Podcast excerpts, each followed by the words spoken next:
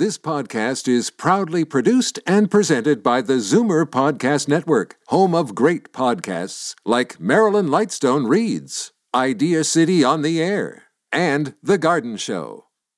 You're listening to an exclusive podcast of Finding Your Bliss with host Judy Liebrack, heard every Saturday at 1 p.m. on Zoomer Radio.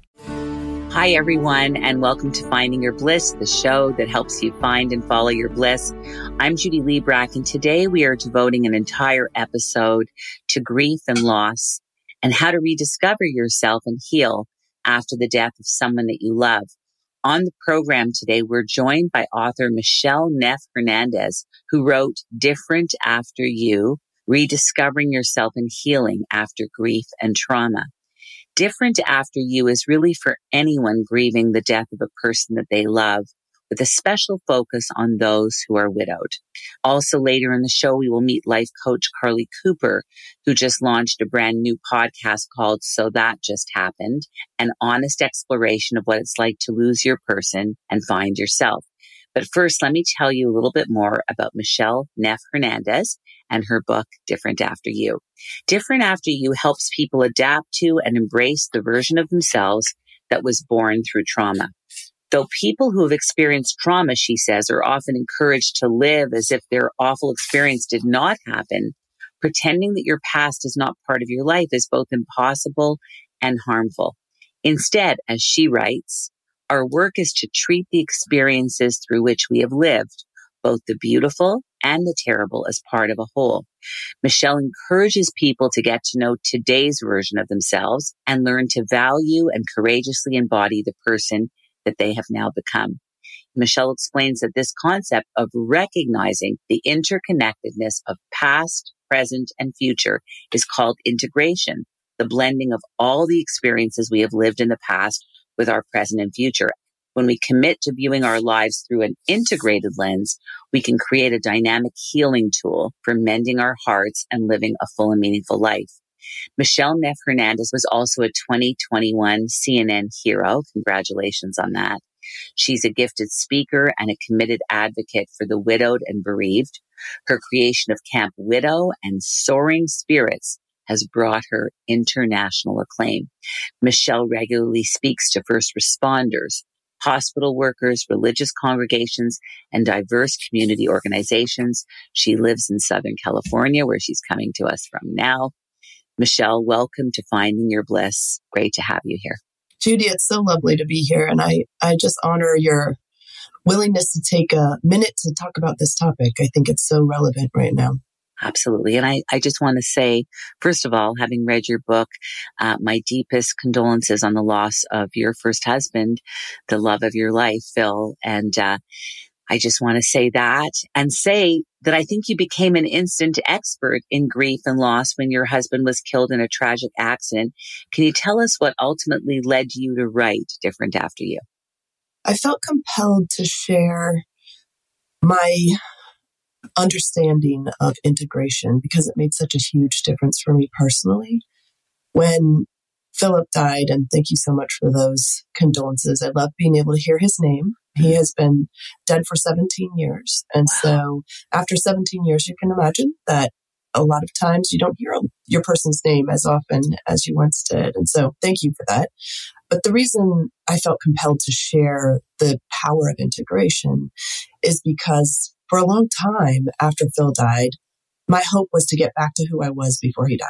I kept thinking, how can I, how can I go back to that? Because I was encouraged mostly by, you know, society as a whole. If you could just go back to how you were and not let this terrible experience influence who you are, then we can consider you healed.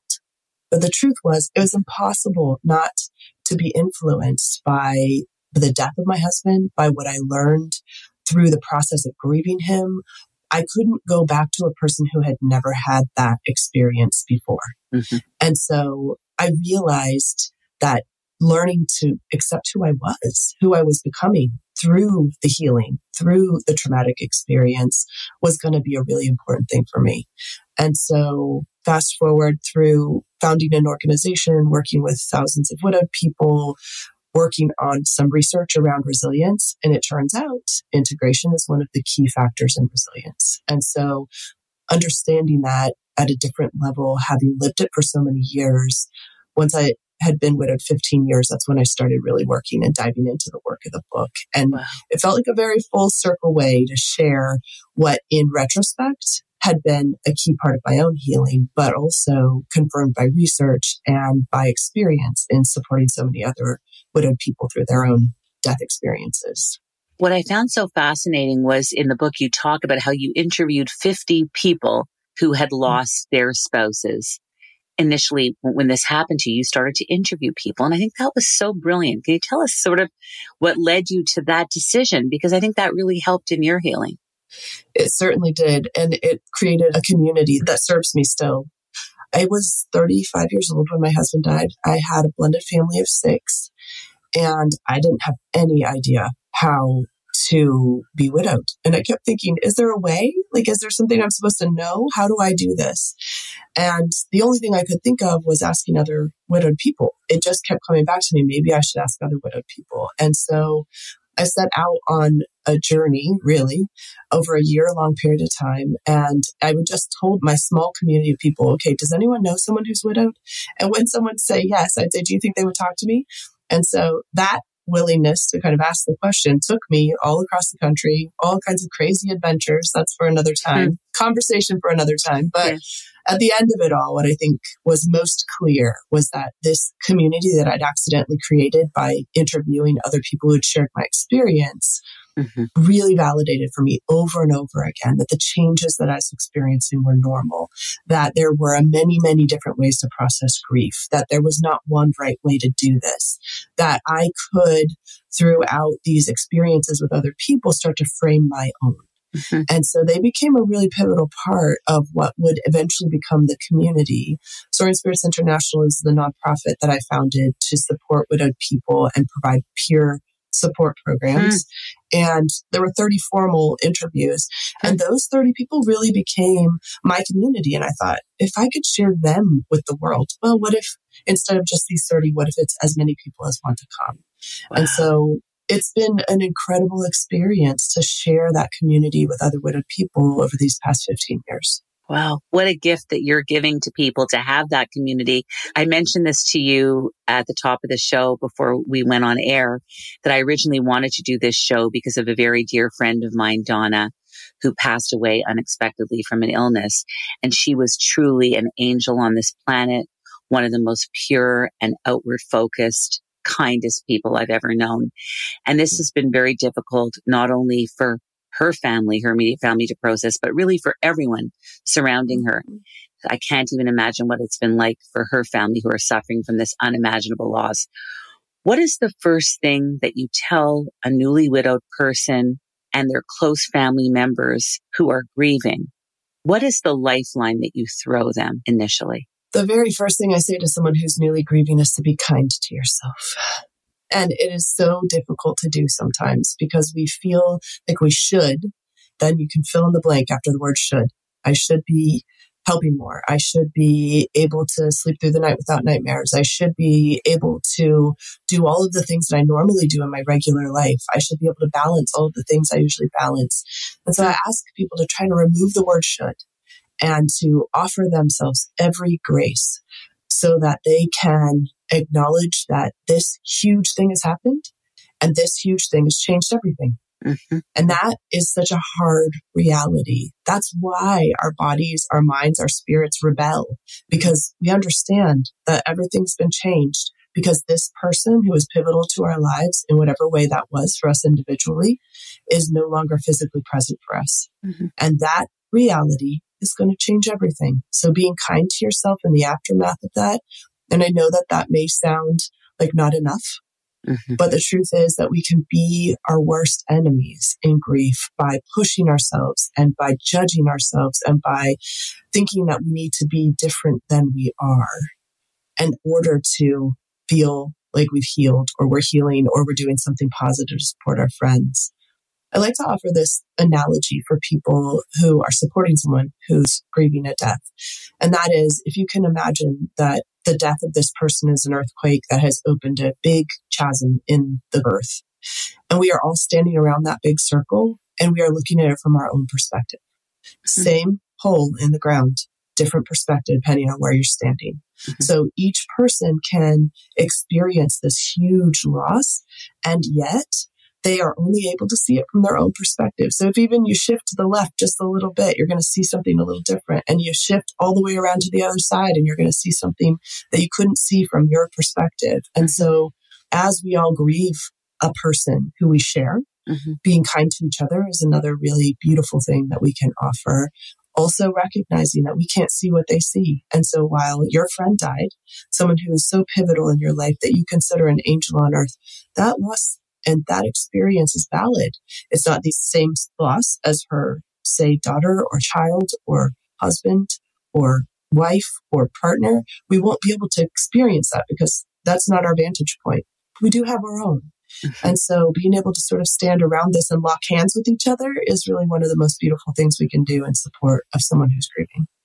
I want to get to how we can support family members, but what are some other practical tips for people who are mm-hmm. grieving.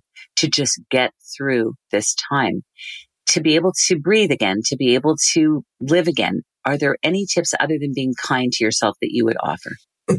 yes. So we'll start with kind as an overreaching all the other things. The second thing is to remember that our bodies can shut down with shock.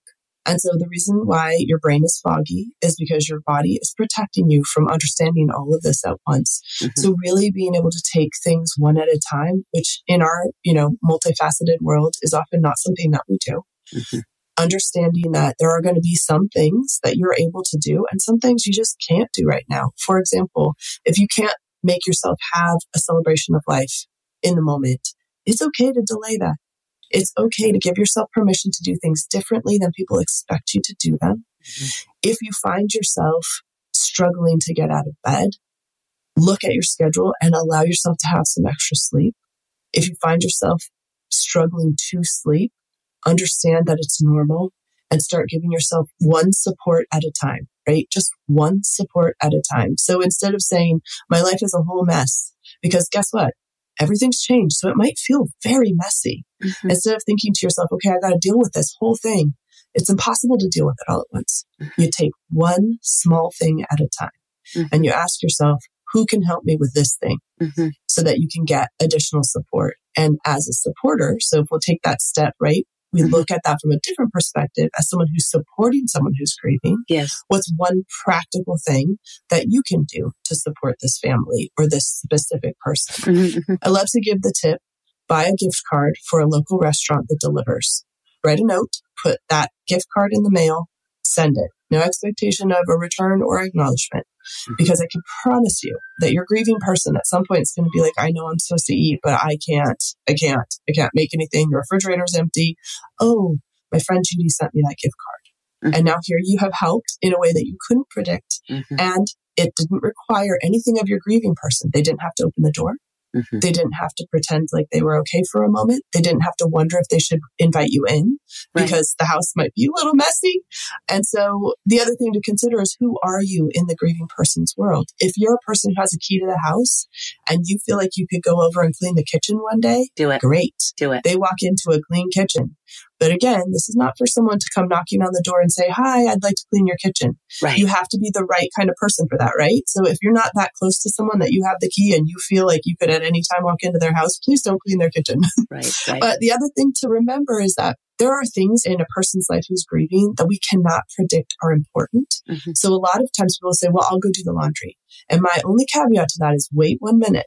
Make sure you're not washing the clothes of the person who died or picking up all the mm. blankets in the house and putting them in the wash oh. because this has happened over and over again out of an abundance of kindness, right? You want to do something helpful. Mm-hmm. And yet the thing that you've done has washed the last sheets they slept on accidentally. Oh. And so I just ask you to be careful, but mm-hmm. also be practical mm-hmm. because these are the things. If you go and you see that the lawn has not been mowed in many, many weeks, and that's a thing that you could offer, don't knock on the door. Just just do it. Lawn. Don't ask. Yeah, just do it. That I've heard over. Yes, I've heard that yeah. over and over. Don't ask because they don't know.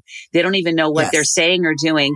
Just mm-hmm. do whatever you can do. Right. Carefully. In just that, you want to make sure that you're not causing harm. But here's another great one is if you're at the grocery store yourself, call them and say, I'm at the grocery store right now. Do you yes. need milk? Do you need bread? Do you need orange juice? Do you need anything specific? I'll just drop it on your porch. Right. And right. they may or may not answer. You know, send it as a text. Hey, at the grocery store, we'll be here for 30 minutes. Yes. If there's a single thing you need, I can pick it up and just put it on your porch you know, consider me your Uber Eats. Like that's mm. the thing that is so easy to do. And again, may or may not be answered. Please don't take that to mean mm-hmm. that you're not helpful. Of it just course. means they don't have the capacity to answer you right now. Of course. I love in the book, Michelle, when you write about how when a widowed person goes to an event with other couples, it can be extremely painful and it's much more helpful for them to have the shared experience of a community of like-minded people. Can you speak to the power of shared experience and how this can be very helpful and comforting to the person who's grieving to be with other people who are grieving. Absolutely. And the trouble is that when you're grieving, you never know how you're going to be. So sometimes you may be having a better day than you expected. Other days you might be having started out pretty good and then went far south. I had the experience myself of getting ready to go have dinner with friends, getting one shoe on. You know, I'm all dressed. I have one shoe on and I just can't make myself put on the other shoe. Hmm. And so rather than go, I just didn't. Mm-hmm. And so if as people who are supporting grievers, we can know that sometimes in a shared experience, for example, being with other people who are also widowed, being with other people who are also grieving, they get that. I could share that story and they'd be like, Oh yeah, I totally did that. Makes me feel less crazy. I was feeling a little bit like, what's wrong with me? I can't even get a second shoe on. Like I was halfway there. And so being in with others who share a similar experience, I think this is so true for anyone who's experienced even a specific type of death, for mm-hmm. example, a suicide death, if someone has had an experience of someone dying by cancer or by heart attack or by accident, having an opportunity to be with people who shared that very specific mm-hmm. experience mm-hmm. can validate for them some of the things that are truly difficult about it that other people just would not know. It's exactly. impossible to know. And this is one of the reasons why we're changed in the aftermath of trauma is because we've experienced something specific. And that specific thing is now part of our life experience, which we will never forget. And putting us in a room with other people who've had that same life experience is one of the most validating and powerful things that can happen for wow. someone living with a trauma. You've worked with many thousands of widowed people all over the world. Can you share with us someone's story of healing and triumph that's had a great impact on you? I had a woman whose husband lived with a life altering illness that was related to his heart. And when they got married, they both knew that it was likely that they would not have a long marriage because his condition would eventually take his life. Mm. And I met this person after his death, and she told me, I don't think there's a possibility of me recovering. Mm. I'm never going to be happy again because he was my happiness. And I know this is what I signed up for, she told me, but I can't imagine a place where I'm going to be able to get back to where I was. Wow. Fast forward, it's going to be now 10 years. She is facilitating groups for other widowed people. Wow. She is serving on the board of directors of our partner organization, Soaring Spirits Canada, to be able to provide additional support for widowed people throughout Canada. Wow. She has rebuilt her life in an incredibly beautiful way and is so joyful about the way she lives. And she has allowed the trauma of her person's death to be a part of her life. And that allowing of the change that came mm-hmm. has allowed her then next to get to know who she is now mm-hmm. and to look at this new self as someone who has triumphed, as mm-hmm. someone who has been changed by trauma, yes, but also who has used those changes to better acknowledge pain in the world, to be able to serve with and for other people and mm. to hold on to joy much, much more intentionally. And it's the flip side of the coin of pain and trauma. Mm-hmm. On the other side of it is joy. And that's not to say that pain and trauma don't exist. They do. They basically hold hands throughout our lifetime. And so being able to see those two things as intertwined in the human experience mm-hmm. makes space for them both and allows us to have joy in a way that no other thing in my experience has. I thank you for this. And I think what you've just talked about really is an example of that integration of mm-hmm. integrating the person into your actual daily life in every way you know how and still living a present and having a possibility of a future, but they are part of it. And that helps with the grief. They have integrated past, present, and future. That I think was a great example of that happening. Just briefly, you talk about resilience in grief. What do you mean by that exactly? What I mean when we talk about resilience and grief is the ability to use integration as a tool to continue to build a beautiful life after and through your grief. And so understanding that grief is always going to be a part of our lives, always. Mm-hmm. For as long as we love, we will grieve. And so to know that we can take that love with us, it is part of the grief. So we aren't going to separate the two. The resilience piece is about coming back to a place where we can both value the love and make space for the grief mm-hmm. and live a life that acknowledges both when we speak about resilience publicly, oftentimes the misunderstanding is that resilience is bouncing right back from something bad that happened. Mm-hmm. And so something bad happened immediately. We are mm-hmm. already moved into how do I make this better? How do I change this into something positive? And you'll hear a lot about toxic positivity. Yes. And what that means to me is that we don't make space for the grief 1st mm-hmm. First, we have to allow ourselves to be sad. We have to allow ourselves to understand the enormous changes that are happening because this person died.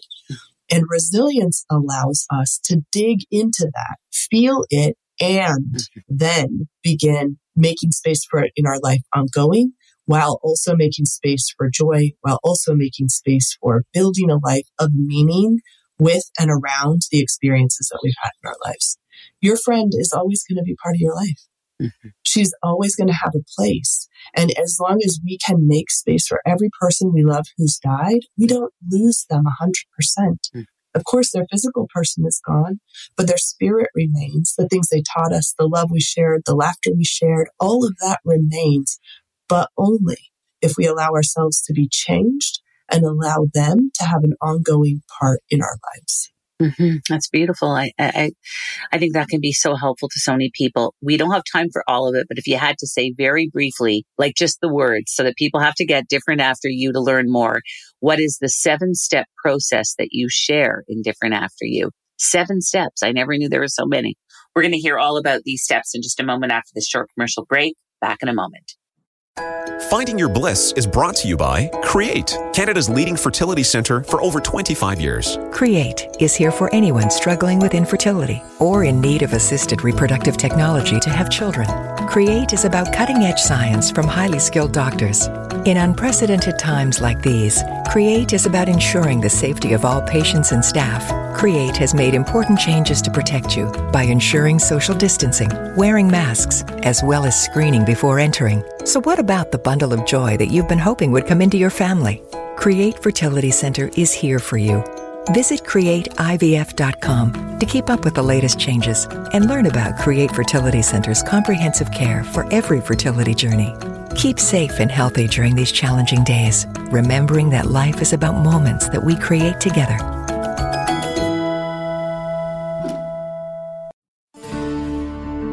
Hi, we are back, and this is Finding Your Bliss on Zoomer Radio AM 740. And I'm here with author Michelle Neff Hernandez, who wrote Different After You.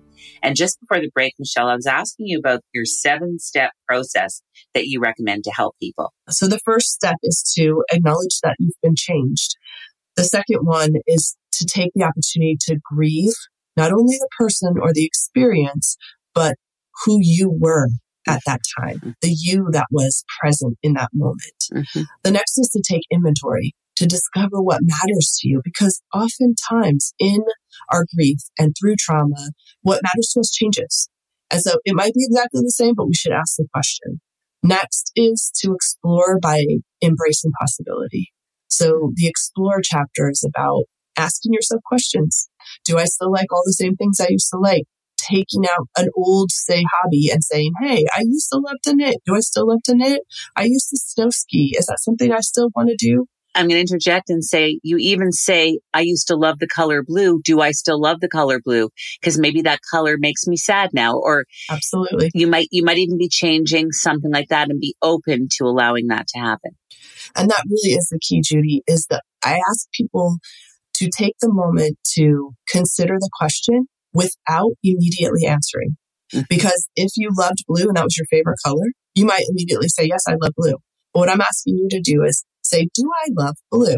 And sit with that for a minute. And I use that super simple example just as a way to allow people to start asking themselves the most basic questions mm-hmm. because you might be surprised by what's changed. Mm-hmm. Next is to imagine by dreaming a new dream. And this chapter is really about asking yourself if the things around you serve you now. So let's say you used to have a hobby that you shared with the person who died. And really, you love that hobby. But you might discover that you really loved it because you shared it. Maybe it's not the hobby that drove you, but everyone around you knows you do this. You know, you love this hobby and Christmas or, or Hanukkah or whatever celebration you have, giving gifts or your birthday, people bring you a gift. That's part of that hobby. Mm. It's yes. clear. Yes. And then suddenly, what if you don't really love it anymore? Now everybody around you is like, but Judy, you love that thing. Mm-hmm. Like, what do you mean you don't love it? I love in the book the way you talk about the running and how you had to stop for a mm-hmm. while. This was a thing mm-hmm. you shared with Philip, with Phil. Mm-hmm. Something you loved to do was to run together marathons. And then you stopped because you were so not enjoying this after he passed away. But then many years later, with one of your children, I think your daughter, you mm-hmm. took it up again and found the joy in again in this wonderful activity that you had shared with your husband, but now it was in a new form. And it's so great that you brought that up because sometimes the thing we love maybe doesn't serve us right now. That doesn't mean it won't come back. Mm-hmm. And so being willing to ask the question, allow yourself to get a break from things that might be painful is so helpful yes. to you as a person as you're healing. Mm-hmm. The next one is reclaim. And this chapter is all about being able to decide for yourself what kind of life you want to build because the people around you are very used to who you were before. And again, you may look similar. You may from the outside to them seem completely the same and yet you feel changed. And so being able to claim that for yourself is an important part of allowing that change and accepting that change. Whatever has been an evolution of your trauma. And my one of my favorites is the last one, which is own. To allow yourself to own the new person that you're becoming and to celebrate them and to acknowledge and honor the pain and the horrible thing that has happened to you and the fact that you have found a space for it and you have allowed yourself to be changed by it. And then you built a life for the new you that was on the other side of it. Mm-hmm. That's, that's amazing stuff. Just briefly about hope, because hope is everything. Without it, it's hard mm-hmm. to move forward. It's hard to find your bliss without hope. How can you instill hope in people who are grieving? I want just to say to everyone who's listening that hope as we present it in the world often is very shiny, right? You imagine it as the sunshine. You imagine it with rays coming out of it. What I would love for you to offer grieving people is gritty hope. It's dirty. It's in the ground. It's been stomped on. It does not have any kind of sunny, shiny thing anywhere near it. It's not sparkly. It's the gritty hope that we can survive. Mm-hmm. And if we require our grieving people to hope in a way that's sunshiny and sparkly when they are feeling so dark. It's not to say that we don't want to have pinpricks of light to go towards, but it is to say that if what you hope for is that you sleep better tonight, that's enough. Mm-hmm. If what you hope for is that you can make it through your day, you know, half of the day without having a huge panic attack, that's mm-hmm. enough. You don't have to hope for the biggest, beautiful, life ahead of you. Although if that's your thing, please do accept that and love that. But if you can only hope for the next five minutes, that's enough. Mm-hmm. And offering our grieving people the chance to just acknowledge that is really, really important. Mm-hmm. I just want to ask you briefly, and I know I want to get to the end because I know we're out of time, but there's so many questions. I'm going to have to have you back on again, Michelle. How do we normalize the grief experience for people? Because people act weird and uncomfortable around someone who is grieving. They really do. I think that the most important thing for someone to know is that they can't fix it. In our society, we want things to be fixed. And so if someone comes to you as a grieving person, oftentimes we think that means that they're broken and our job is to fix them somehow. Mm-hmm. I want to confirm for everyone listening, your job is not to fix your grieving person. Your job is to allow your person to grieve and to sit beside them while they do in whatever way is most comfortable for you mm-hmm. which does not mean sitting in their house holding their hand for some people. It does not mean that if you're not able to show up by hearing them, that you can't show up. Like I said, you can send a gift card, you could mow the lawn, you could drive the kids for carpool, you could offer a number of different practical things mm-hmm. that wouldn't require you to be in the depths of their grief mm-hmm. and still allow you to support them in theirs. But the biggest thing is to not ask them to stop grieving in order to make you feel better. Because so often that's what we do we ask people, please don't show me your grief because if you do, I'm going to be sad. Or if you do, I'm going to feel helpless. And so we require them to act as if something horrible hasn't happened in order for us to feel better.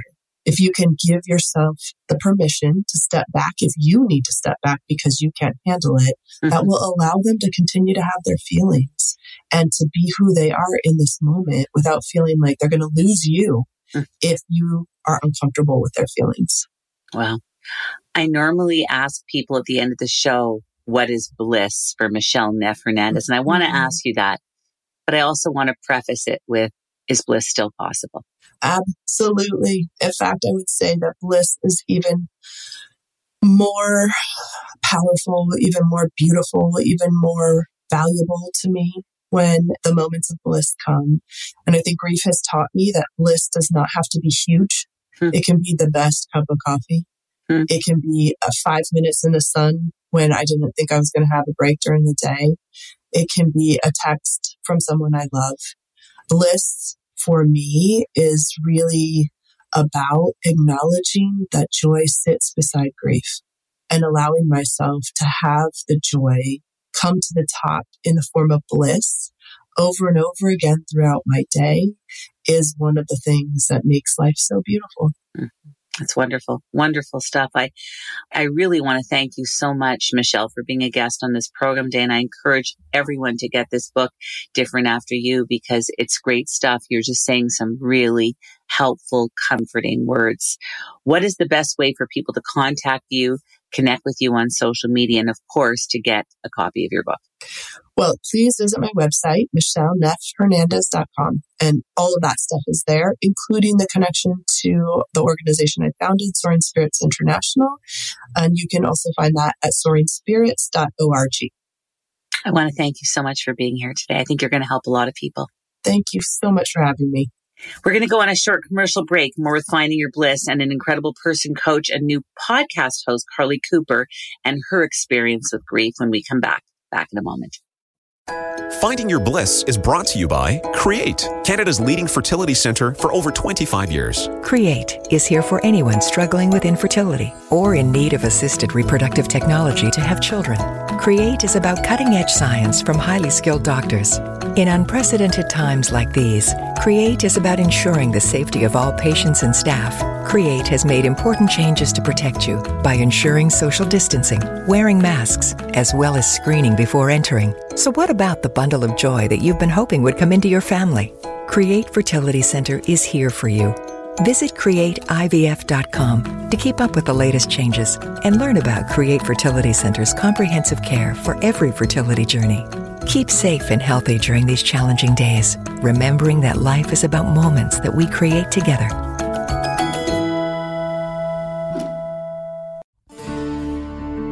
We are back, and this is Finding Your Bliss on Zoomer Radio AM 740, FM 96.7. And we're now joined by life coach and now podcast host of an excellent new podcast. Her name is Carly Cooper and her brand new podcast. So that just happened, just launched this month. But before we start to talk, I just want to tell you a little bit more about Carly Cooper. Carly believes that while there are many things in life that we can't control, With a positive mindset, an openness to do the work, intentional action, accountability, and the right support tools, everyone has the ability to reinvent themselves and live a beautiful life unapologetically on their own terms.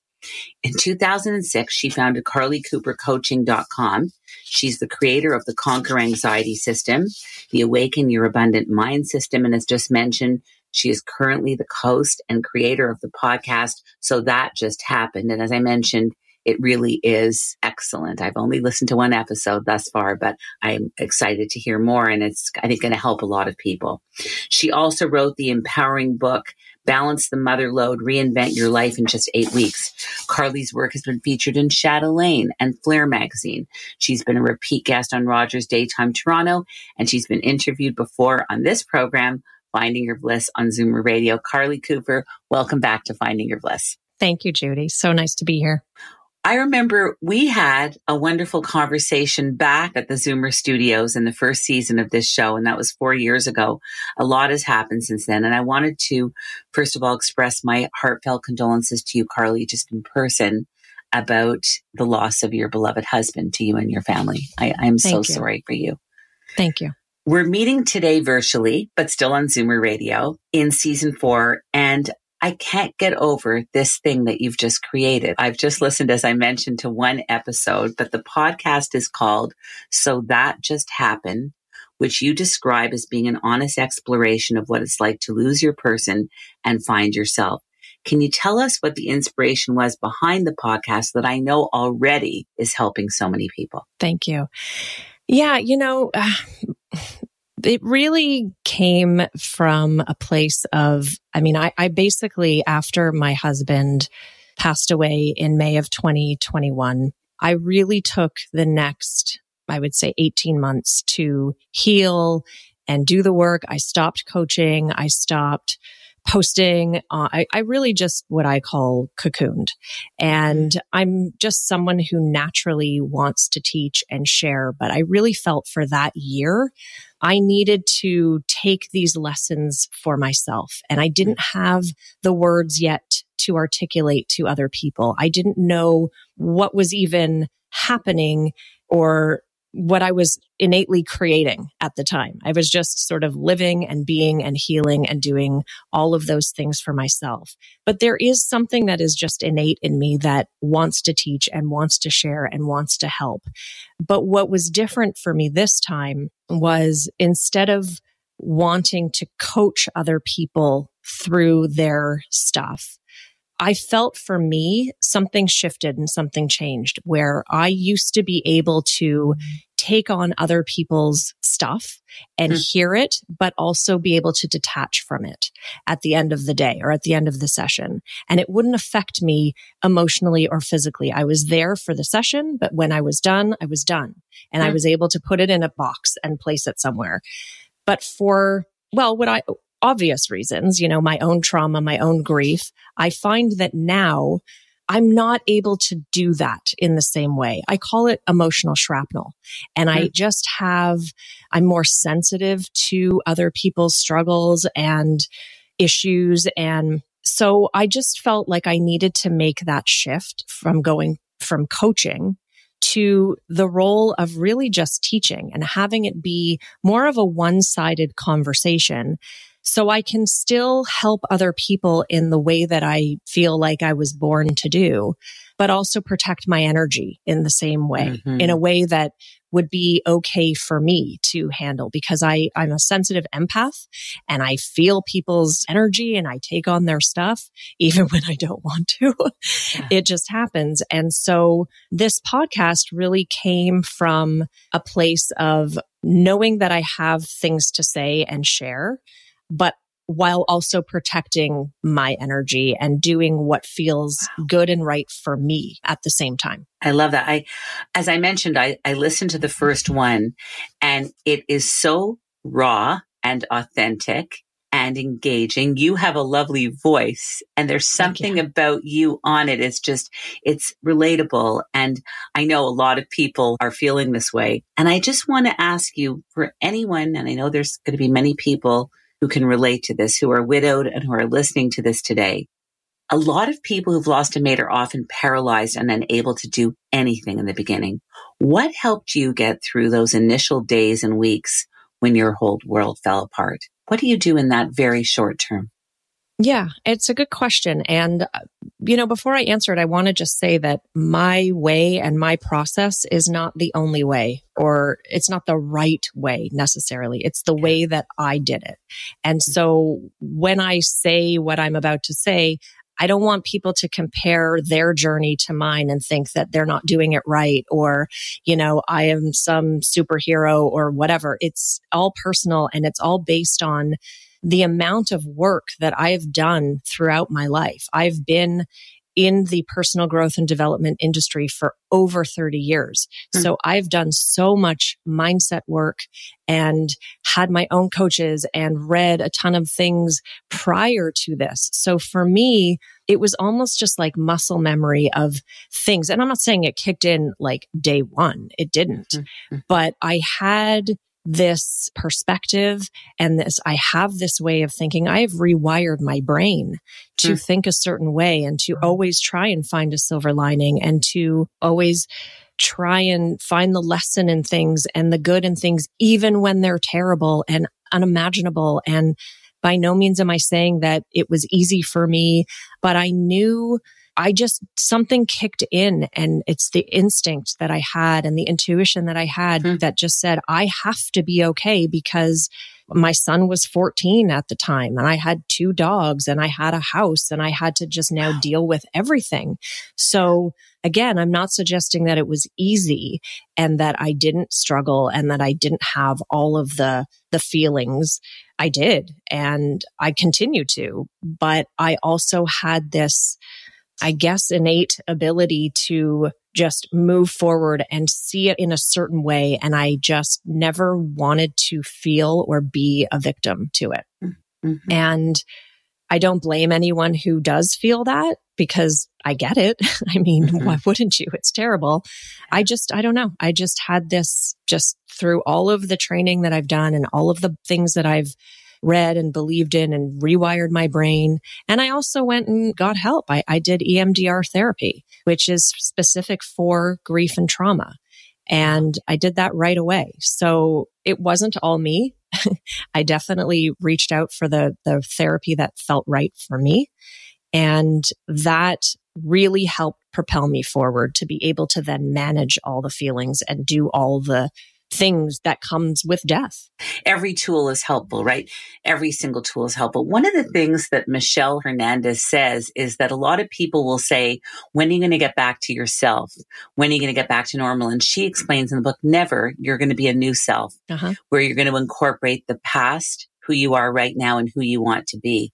Can you speak to that whole philosophy? I completely and utterly agree with that because who I was prior to that day is not entirely different. I'm not a completely different person, but I am definitely different in many ways. And, mm. you know, it's like, this is what I say. It's like I got a second chance that I didn't ask for and I didn't want, mm. but I'm going to take it.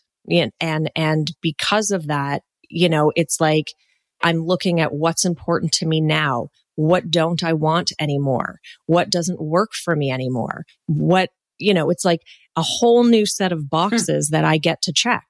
And if I get to choose, then this is what I'm choosing and this is what I'm not choosing. And because of that, you, you, also have to reevaluate what are your values now? What is most important to you now? What are your priorities now? It's very different when you're going through life with a partner and then you're going through life solo. Mm-hmm. So it's reevaluating and constantly course correcting and saying, what feels good for me? What doesn't feel good for me? And then using that as your compass to make future choices and decisions. Yes, I understand that. People often want to help so much and they don't know the words to say or what to say or how to say it. They're afraid to say the wrong things. And I and I, I, talked to you about this before the interview that I lost a very, very dear friend of mine who was truly an angel on this planet. And not only are you dealing with your own grief, but it's this feeling that how can you take away the pain from those who are grieving and suffering? Do you have any advice for people who just want to help the people who are grieving in the right way? And I know there's no easy answer, but there is no easy answer. And the truth is, is you can't take away the pain. You can't. And for you to, or for anyone to try to is it's futile because it's people have to go through the feelings, right? They mm-hmm. have to experience it. And I, I say you have to go through it to move through it. And mm-hmm. so the job isn't to take away the pain. Mm-hmm. The job is to be there for it and accept it and be okay with it. And often people don't know what to say or do. It's their discomfort and mm-hmm. their projection. And I don't blame them for it. It is mm-hmm. awkward. You don't know what to say. You don't know what to do because often they're, you know, people would ask me all the time, what can I do for you? Hmm. I didn't know even how to answer that. Mm-hmm. What, what I found to be so helpful was for people to just do it. Mm-hmm. like yes. for people to just order the food. Don't ask me if I want it. Just right. do it or right. walk my dog. Don't, yes. because I, you, you know, the person or the people who are grieving, they can't formulate a thought. They don't know what they want at that time. And to be honest, I am such a better giver than I am a receiver. Mm-hmm. So it's very hard for me, even in the most desperate of times, to ask for help. It's very difficult. It's necessary and I'm learning and have learned to do it. But for someone to ask what I need in that moment, I can't articulate it. I've heard that so much. Yeah. Yes. It's almost better to just do it and you're not going to get it wrong because anything will be appreciated. Even if I remember someone just brought me like paper towel and I was like, that's amazing. Thank you. yes. you have no idea how helpful that was, you know? And so, oh. and just really like allowing sometimes just sitting there and saying nothing and just sitting with a person. Yes. Is enough. Yes, absolutely. What are you hoping to gain from doing this podcast? Because you're helping other people, but like a teacher, you learn as you're teaching, right? So what are you hoping, what clarity or what are you hoping to gain? Yeah, you know, my intention is that it's cathartic for everybody. For me, it's to, again, be able to do what I feel is my purpose and my joy while also protecting my energy.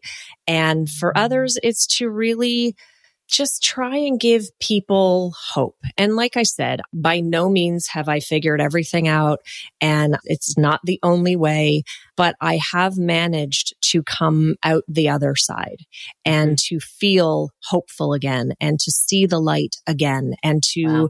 be able to feel in my own way to understand what happened and to make peace with it and all of those things. And if I can be an example for other people who are going through it and who may be struggling or who feel like there's no possible way. I just want to be an example that it is possible. It's not going to be easy and it's not going to be fun and it's not always going to feel great. And you are going to have setbacks and there are going to be difficult days, but there are also going to be lighter times and mm-hmm. new experiences and opportunities to maybe do things that you never thought you could do before because you were for whatever reason, you know, just yeah. really to provide that hope for others. That's huge. That's so incredible. Was there a book or an author on grief and grieving that really helped you during this time that you would recommend? Not so much on grief. I did read a book called The Empath's Survival Guide by Judith Orloff and I read it and I'm rereading it because, nice. you know, sometimes you read it and you just sort of, it doesn't necessarily sink in, but it resonates. Now I want it to sink in because I am an empath and I often say that it's a blessing and a curse. And, mm-hmm. but often I feel drained. And because of the experience and the trauma that I had, I subconsciously go to a place of, you know, if someone that I care about is struggling, even though logically I know it's not the same and I know that they'll be okay. I just kind of get into this like, not panic necessarily, but I need them to be okay. And I'm trying to fix it and do all the things. And it's not my job and it's not my role. And so I have to learn to healthily detach while mm-hmm. still being able to love and care mm-hmm. without taking it on. So I find that that book has really been helpful for me and just giving me the tools to just in a healthy way, just detach. Wow. I think the pandemic has intensified the number of mental health issues, and it seems like people are struggling more than ever. We've heard this terrible story about Twitch, which was so shocking to people because Twitch was somebody that brought light to everyone during the pandemic. And he was such a seemingly happy, optimistic, positive force. Can you speak to how that affected you when something like this happens now? Are you more sensitive? Are you, do you have just a deeper understanding? Because I think people just couldn't get a grip on this one. Yeah, look, I think that it is shocking, especially when you're looking at a public figure.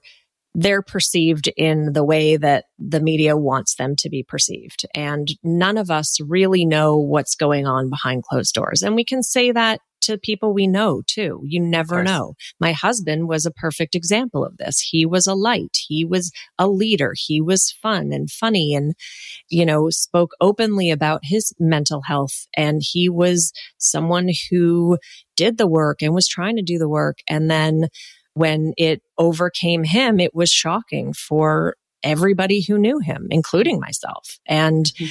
so I think that it, it is shocking, but we just have to understand that we don't always know what is going on behind closed doors. And so it's an opportunity for us to try and have more compassion and less judgment mm-hmm. of people and situations and circumstances because you really just never know. Mm-hmm. Absolutely true. Absolutely true. What do you say to the person who is grieving so much that they can't even breathe, They cannot like literally breathe. They can't move forward at all. They're stuck. They're paralyzed. You know, it's new or maybe it isn't new. Maybe it's been going on for over a year and they're still feeling that way. Other than hope, is there anything like tangible that you can offer that they can do or is again? I mean, really the simple answer is just breathe. Like just breathe. right? Because that's everything. Wow. I mean, without breath, there's nothing. So if that's all you can do in a moment, just breathe and then take another breath and then take another breath and be okay with where you are in that very moment without judgment, without trying to change it.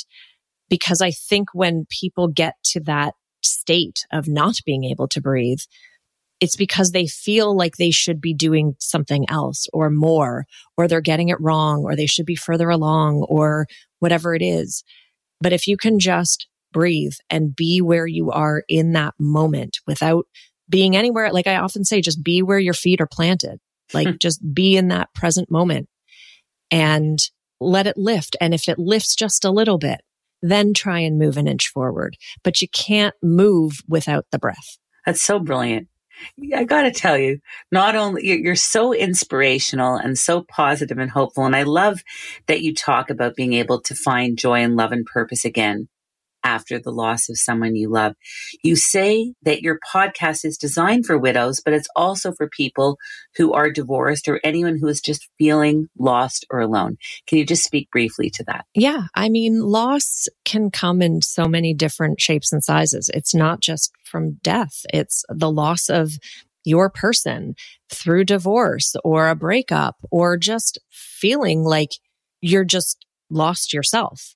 And so I didn't want this to just be for widows or widowers. I wanted it to be an empowering way for anybody who's just feeling like they want to navigate forward and they want to shift perspective and look at life differently and change their mindset and find the silver lining and all the things because it's all relative, right? And you don't have to go through a tragedy or a traumatic experience to want to change and have your life be different. Mm-hmm. And so while I'm, my hope is that it's relevant for any and all of those categories, I'm just coming at it as a widow. But yeah, I really want it to be for anybody who it's really about finding yourself again, right? Mm-hmm. And, and mm-hmm. just so many people, you know, that saying is like, you complete me. Well, you need to be complete first. Yes. you can be on the journey with me and it'll be a lot more fun, but I don't want anybody to complete me. I need yeah. to be complete first and then come along for the ride. So Absolutely. that's my goal is to really just empower people to find themselves first and then you'll attract naturally the people who are vibing at your energy. So mm-hmm.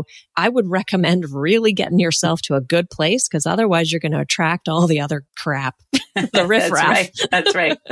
what is bliss these days for Carly Cooper? That's a good question. Bliss is just being in a place where I feel really strong and that I, I say this a lot in my podcast and I'll continue to where I really do feel like I'm at a place where I am unapologetic, where I can easily say no to things now because they just don't feel like a good fit. And that feels really liberating for someone who was a people pleaser and someone who often did things out of guilt and obligation and not to say that there's not a little bit of that still because in order to be liked in this world, you have to give a little.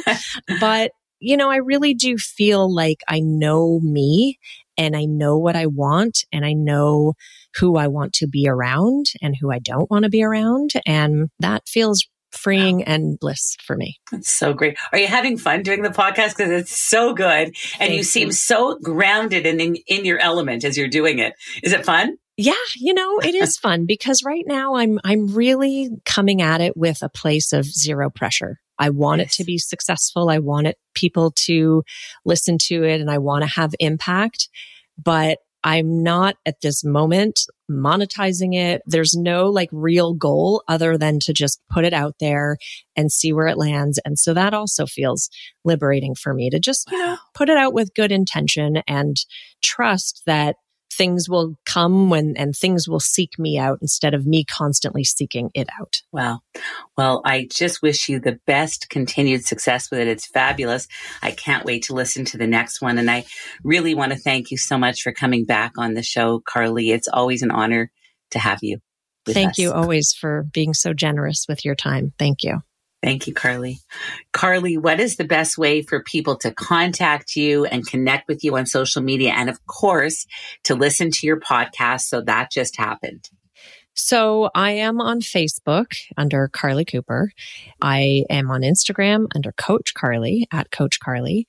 And so anyone can private message me on either one of those. And you can find my podcast anywhere that you find podcasts. So on Spotify, on Apple, on any of the other ones, iHeartRadio. And it's called So That Just Happened. And you can search by that or Carly Cooper. And yeah, would love to see you.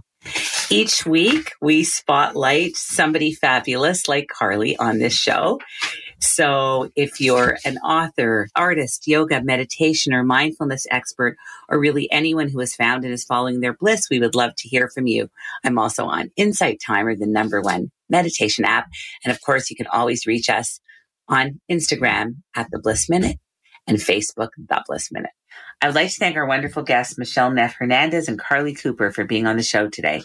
Also, thank you to Mag Ruffman, Siobhan Kiley, producer Naira Money, audio engineer Juliana Yanuziello, senior editor Lauren Kaminsky, video editor Sierra Brown Rodriguez, audio producer Faz Causey, and everyone here at Zoomer. And of course, a big thank you to our sponsor, the Create Fertility Center. This podcast is proudly produced and presented by the Zoomer Podcast Network, home of great podcasts like Marilyn Lightstone Reads, Idea City on the Air, and The Garden Show.